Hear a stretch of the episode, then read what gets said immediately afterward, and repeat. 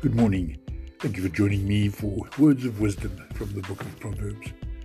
Today we turn to chapter 3, and I'm quoting verse 5 from the Common English Bible. Trust in the Lord with all your heart. Don't rely on your own intelligence. Thank you for listening. Have a wonderful day.